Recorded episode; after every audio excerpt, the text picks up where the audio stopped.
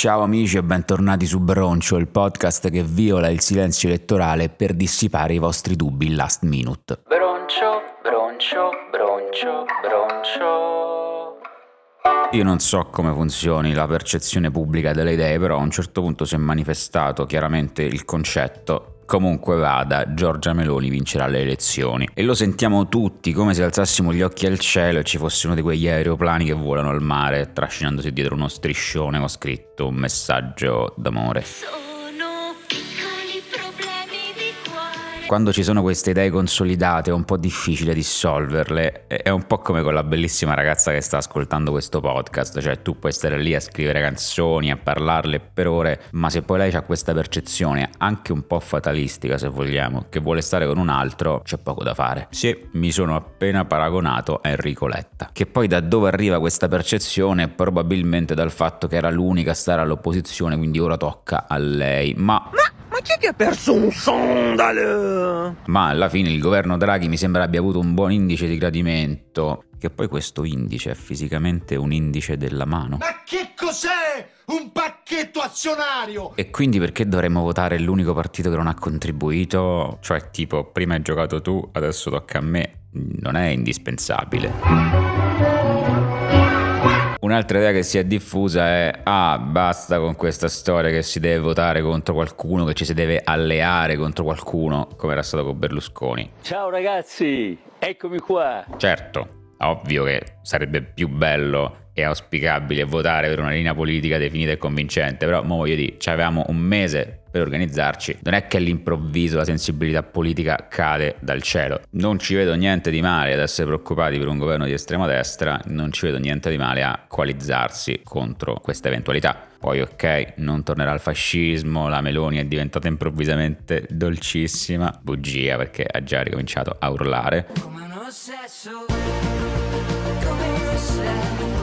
e probabilmente i nostalgici del ventennio saranno solo una piccola parte. Non lo so, io non li conosco, però esistono. Pericolo concreto è che avverranno una serie di piccoli cambiamenti culturali che nel lungo periodo potrebbero rallentare le conquiste sociali. Ultima cosa che dicono tutti, eh, fanno tutti schifo, piuttosto che votare il meno peggio non voto. Ma che male c'è nel votare il meno peggio? Cioè, anche nella vita, dai, un sacco di volte uno sceglie la cosa meno peggio, che ne so, tipo a mensa. Non è che dici, ah, fa schifo tutto, allora digiuno. Alla fine, compromesso, te prendi il polpettone fatto con la carne della settimana prima. Mi dispiace che la maggior parte degli artisti non si sia esposta pubblicamente, immagino per paura di un'eventuale perdita di ascolti e quindi perdita economica. Io non so se davvero da qualche parte ci sarebbe stato un Urrico che avrebbe detto no Lucrezia, questa era la nostra canzone ma non possiamo più dedicarcela perché questa band ha detto pubblicamente che odia Giorgia Meloni. Poteva succedere, però amici, il ruolo della cultura mi dispiace, ma è anche questo. Io penso di aver sempre votato centro-sinistra, penso che si sia intuito il concetto. Alla base che ci debba essere una qualche attenzione agli altri, alle politiche sociali e che questo venga prima degli interessi personali. Poi lo capisco perché uno magari è egoista e dice ma che ci frega degli immigrati? Oppure sti cavoli del 2050 io avrò già vissuto i miei anni migliori o sarò morto, quindi nel primo caso l'idea è che le politiche integrative poi portino dei benefici complessivi a tutti per l'ambiente non lo so perché effettivamente se uno è stronzo dice che, che, mi importa delle nuove generazioni saranno affari di Greta Thunberg. Vi spiego un attimo come votare semplificando al massimo